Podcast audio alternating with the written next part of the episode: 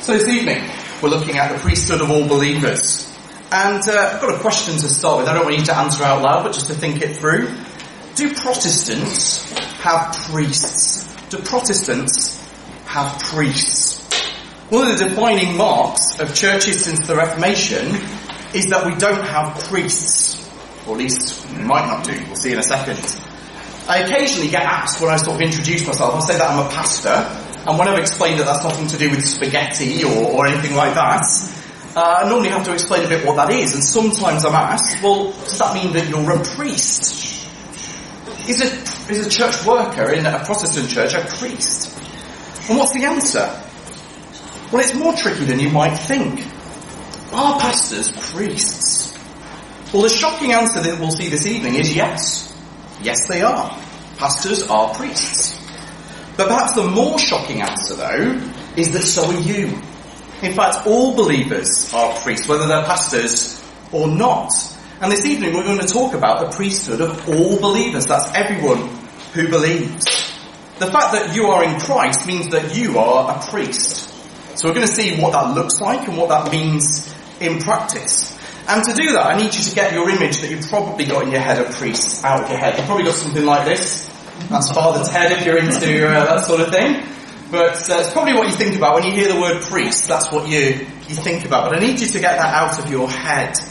This is not really what the Bible has in mind when it talks about priests. So to help us think this through, we're going to look at what the Bible says about these things, and also how the New Testament applies what the Old Testament says. So to start with, uh, we're going to look at the Old Testament. So Old Testament priests. Now, Old Testament priests have three big areas of duty. Temple, teaching, and intercession. That's the closest I could get to a three to the same, uh, same letter. Temple, teaching, and intercession. These things were done by the Levites, especially the descendants of Aaron, uh, the Levite who was the first high priest. The first duty was to do with temple or tabernacle before it. The priests were there to care for the temple and tabernacle. When it was the tabernacle, they used to carry it physically on their shoulders. Uh, they used to make sure that there was showbread there. They used to look after the lamps and things like that inside the temple. But their main duty revolved around sacrifices. In the Old Testament law, as we heard when we had Leviticus in 20 minutes just a few weeks ago, not just anyone could rock up to the temple and offer a sacrifice. Only priests could offer a sacrifice. Indeed, even kings got in trouble when they did so. So King Saul gets in trouble for offering sacrifices because he was not a priest. King Uzziah burns incense in the temple, and is struck with leprosy because despite his seeming zeal and devotion, he was not allowed to do that in the temple because he wasn't a priest. All the five different kinds of sacrifice that we saw in Leviticus were all to be eaten by the priests. Only one of them was actually shared with the worshipper, which was the peace offering, the fellowship offering.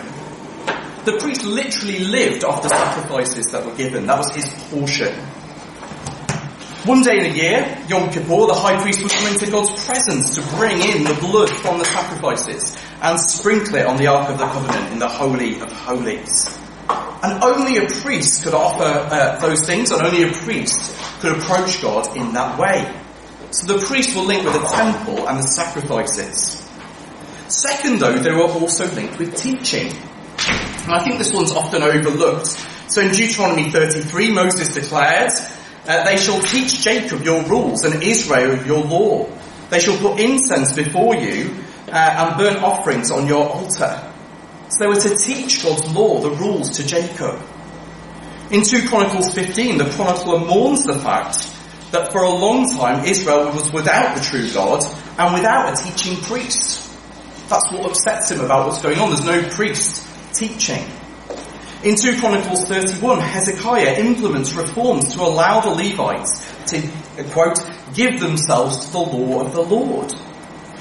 In Micah, the priests are criticizing for teaching for money. He's not criticizing them for teaching, it's for taking money to do it that he's criticizing them for. When the Israelites return from the exile, it's Ezra the priest who stands up to teach the law in Nehemiah 8. And the other Levites help the people understand the law and gave its meaning so that people could understand what was being read.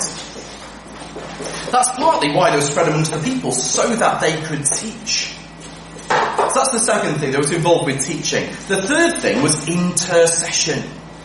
They were to pray for and bless the people, speaking to people for God and God for the people. They were to bless the people in number six. After Hezekiah's reforms, they bless and pray for the people. We see again and again Samuel praying for the people. And we see Moses praying on behalf of the people in the wilderness. Part of the priestly duty was intercession. And that meant the priests were an important part of the life of the nation. Indeed, when God inaugurates the nation of Israel in Exodus 19, so to speak, he speaks of them as a kingdom of priests. Listen to this from Exodus 19. There Israel encamped before the mountain, while Moses went up to God. The Lord called to him out of the mountain, saying, Thus you shall say to the house of Jacob and tell the people of Israel, You yourselves have seen what I did to the Egyptians, and how I bore you on eagle's wings and brought you to myself. Now therefore, if you will indeed obey my voice and keep my covenant, you shall be my treasured possession among all peoples, for all the earth is mine. And you shall be to me a kingdom of priests and a holy nation. That's what they were to be. A kingdom of priests and a holy nation. But we don't live in the nation of Israel, do we? We don't live in the Old Testament. So what happens next? Well, next we see Christ, our great high priest. Christ, our great high priest. Christ comes into the world as king, yes, as prophet, yes, but also as our great high priest. We often speak of him more probably of those other ones, unless we're doing a book like Hebrews. We speak of him as King Jesus. We don't tend to speak of him as Priest Jesus. It just doesn't sort of flow off the tongue as well, does it? But if you want more information about this, please read the book of Hebrews. Um, we don't have time to teach the whole book. We'll have to wait until we do Hebrews in 20 minutes. That's going to be fun. Uh, sometime uh, next year, probably. But we see these same themes in the life of Christ that we see in the, the lives of the priests in the Old Testament. Temple. So let's go to Ephesians rather than Hebrews. Ephesians 5 verse 2. This is what it says. And walk in love as Christ loved us and gave himself up for us, a fragrant offering and sacrifice to God. Christ offered himself to God as a sacrifice. And as we read, only a priest can offer a sacrifice. How is he a priest when he was from Judah, not from Levi? Well, he was a different order of priest, a priest in the order of Melchizedek, as was prophesied in the Psalms. So he was a sacrifice. And again, I think we're quite familiar with that idea that Christ offers himself as a sacrifice. So he's involved in temple. He was also involved in teaching. I mean, it almost doesn't need a section, does it? If people don't believe who Jesus really is, they still think that he's a good teacher, don't they? They refer to things like the Sermon on the Mount. They look at his teaching, which even if you're not a Christian, people still accept that it's amazing teaching. Jesus was known as a Bible teacher, known as someone who explained the scriptures as he expounded the law. But that was a priestly duty. That was one of the things that he was doing. And then intercession. We see the high priestly prayer, don't we, in John 17. And also we read that he now intercedes for us in heaven. So Romans 8:34. Who is to condemn? Christ Jesus is the one who died, more than that, who was raised, who is at the right hand of God, and who indeed is interceding for us. Jesus is now at the right hand of the Father, and is praying for us. He's continuing that priestly duty in that sense. And ultimately, Jesus is that Holy One from Exodus 19. He is God's treasured possession. He is the King. He is the priest. But what about us? Well, finally, New Testament priests. That same language from Exodus 19 is repeated about the New Testament church. We heard it in Steve's reading. 1 Peter 2, 9 and 10. But you are a chosen race, a royal priesthood, a holy nation, a people for his own possession, that you may proclaim the excellencies of him who called you out of darkness into his marvelous light. Do you see how that echoes the language of Exodus 19 as it's brought into the New Testament? We now as believers are a royal priesthood. All of us as believers. So John Calvin in his Institutes writes, in Christ we are all priests, but to offer praises and thanksgivings. In short, to offer ourselves and ours to God. Well, if you don't like John Calvin, Martin Luther said the same. The priest is not made, he said.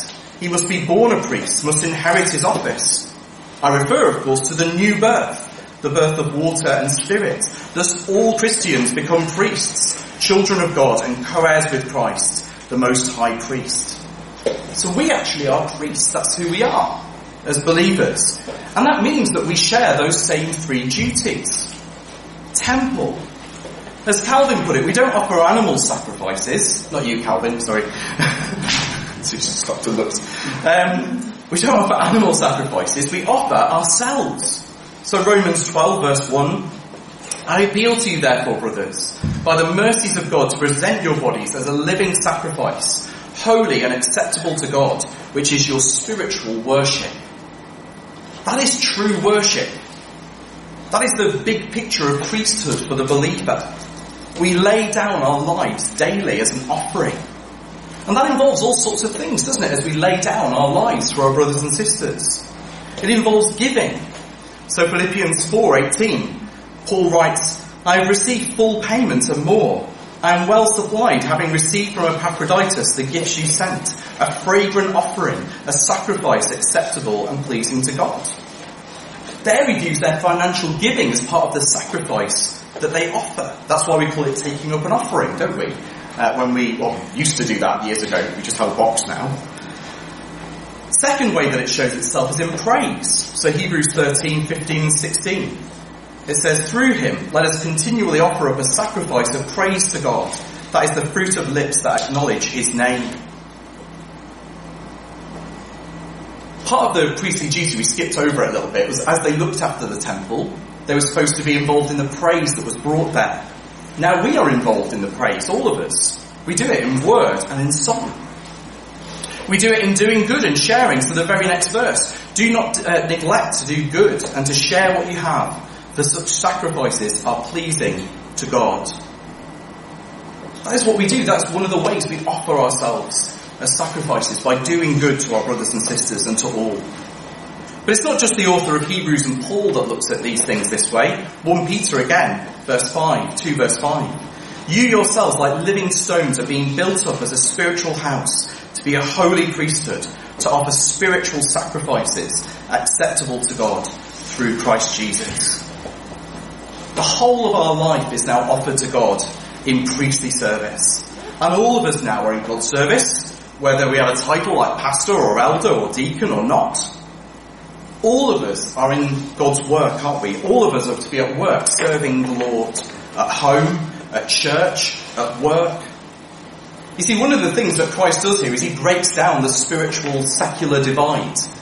And it's not that everything becomes secular, it's that everything in a way becomes spiritual. There's no clergy laity divide anymore, not because everybody's laity, actually because we're all ministers, we're all clergy. That's what happens. All are priests, all are ministers. So all of us are involved in that work of offering ourselves. The second one follows as you'd expect teaching. If we're all ministers, then we all have some role in teaching. So Colossians 3:16, let the word of Christ dwell in you richly, teaching and admonishing one another in all wisdom, singing psalms and hymns and spiritual songs with thankfulness in your heart. Or Romans 15, I am satisfied about you, my brothers, that you yourselves are full of goodness, filled with all knowledge and able to instruct one another. But on some points I have written to you very boldly by way of reminder, because of the grace given me by God to be a minister of Christ Jesus to the Gentiles in the priestly service of the gospel, so that the offering of the Gentiles may be acceptable and sanctified by the Holy Spirit. You see how Paul links those two together, even just within those few verses? And in Ephesians, we're told that we're to build up one another in love. That's the way that the body grows. That's the way the temple grows. As all of us play our part. There are teachers, there are pastors, but their job is to equip churches, equip believers to do the building. They are not the main source of ministry. Actually, it's supposed to be from one another. So if you like, they're teachers with a capital T, but all of us are supposed to be teachers with a small t. So are we joining in the ministry in that sense? Are we seeking to teach one another? Are we seeking to encourage one another? And then finally, intercession. As Christ prays for us, so we are to pray for others. We're to offer intercessory prayers, that's prayers for other people. So 1 Timothy 2, 1 to 4, this is what Paul writes. First of all then, I urge that supplications, prayers, intercessions, and thanksgiving be made for all people, the kings and all who are in high positions, that we may lead a peaceful and quiet life, godly and dignified in every way. Or James 5:16, therefore confess your sins to one another and pray for one another that you may be healed. The prayer of a righteous person has great power as it is working. And if you read Paul's letters, he's always praying for other people, isn't he? He's always telling them how he's remembering them in his prayers. So do we do that work if we're priests, which we are? Do we do that work of a priest? Do we pray for one another? Do we intercede for one another?